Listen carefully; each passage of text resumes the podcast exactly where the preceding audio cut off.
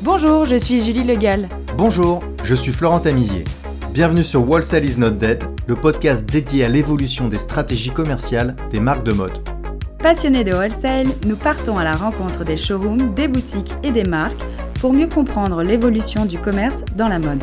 Le wholesale n'aura plus de secret pour vous. Petit point gestion, euh, est-ce que vous pouvez nous parler de votre stratégie d'achat?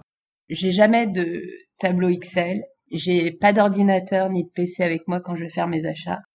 Tout au coup de cœur, au feeling et en fait, euh, sans compter, je, en fait, euh, j'ai toujours des budgets équilibrés. Voilà.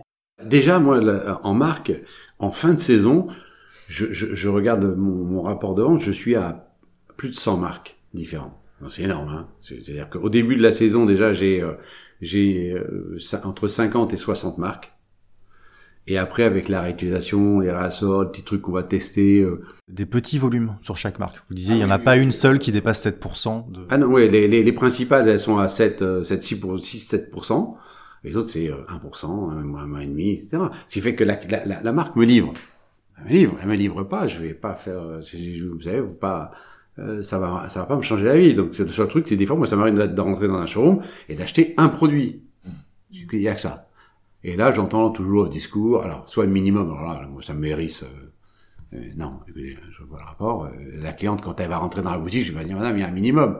Acheté un produit. Voilà, si j'achète un produit, moi, j'achète un produit. Bon, vous voulez me livrer, vous ne pas me livrer. Et puis après, grande histoire, et ça, c'est, j'espère qu'ils vont en revenir, ah oui, mais le concept de la marque, c'est d'avoir. Écoutez, je, des fois, ça, m'est arrivé de me lever. J'étais à ma table, je me levais et d'interpeller le vendeur. Je dis mais c'est pas un magasin, c'est le magasin de Madame, donc tu peux pas lui imposer euh, ça. Il faut parce que tu vas le reprendre, ça va être ça va être négatif. Il faut que la personne sache choisir, sache dire voilà, je, je, rentre dans ce showroom. Moi, moi, je me donne des budgets par marque.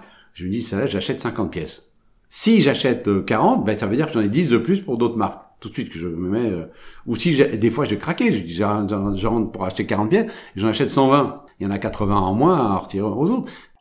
Quand je vous disais que j'achète n'importe quand c'est surtout euh, pour les marques qu'on découvre. C'est-à-dire que si je découvre une, une une marque au mois de mars je vais pas attendre au mois de septembre en me disant elle va recevoir la nouvelle collection je commanderai à ce moment-là.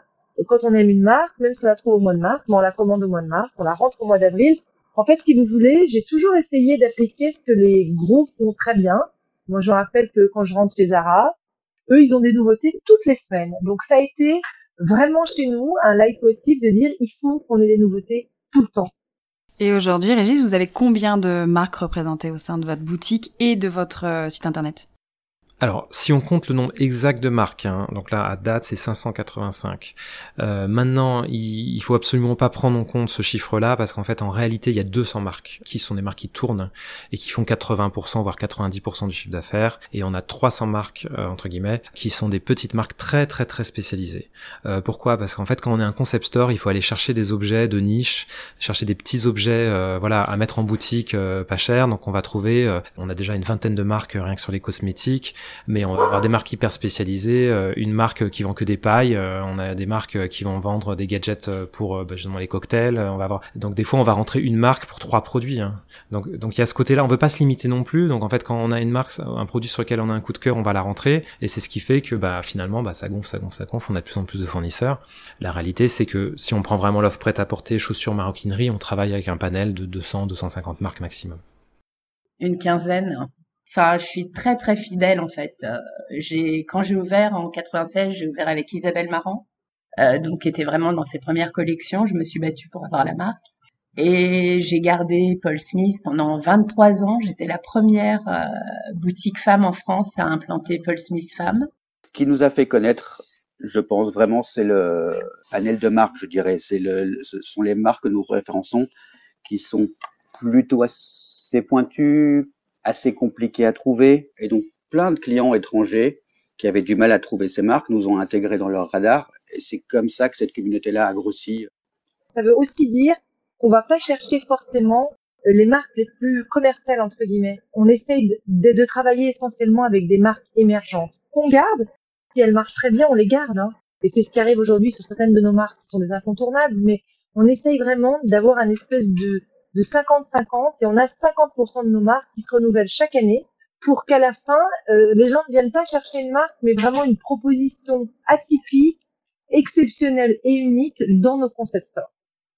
Donc ça, c'est hyper important pour nous, c'est qu'il y a des, c'est des marques qui ont une partie saisonnière, mais qui ont aussi une grosse partie permanente qui est never out of stock et en fait que aujourd'hui euh, est complètement dans la démarche de mode éthique puisque c'est une démarche aussi d'intemporalité et euh, d'achat en fait de vêtements et de modèles qui seront toujours les mêmes. Merci d'avoir écouté cet épisode. Le podcast Wholesale is not dead est produit par l'agence Mars Branding. Si vous aimez la mode, le wholesale et les podcasts, connectez-vous sur Apple Podcast, abonnez-vous gratuitement au podcast et laissez-nous un commentaire.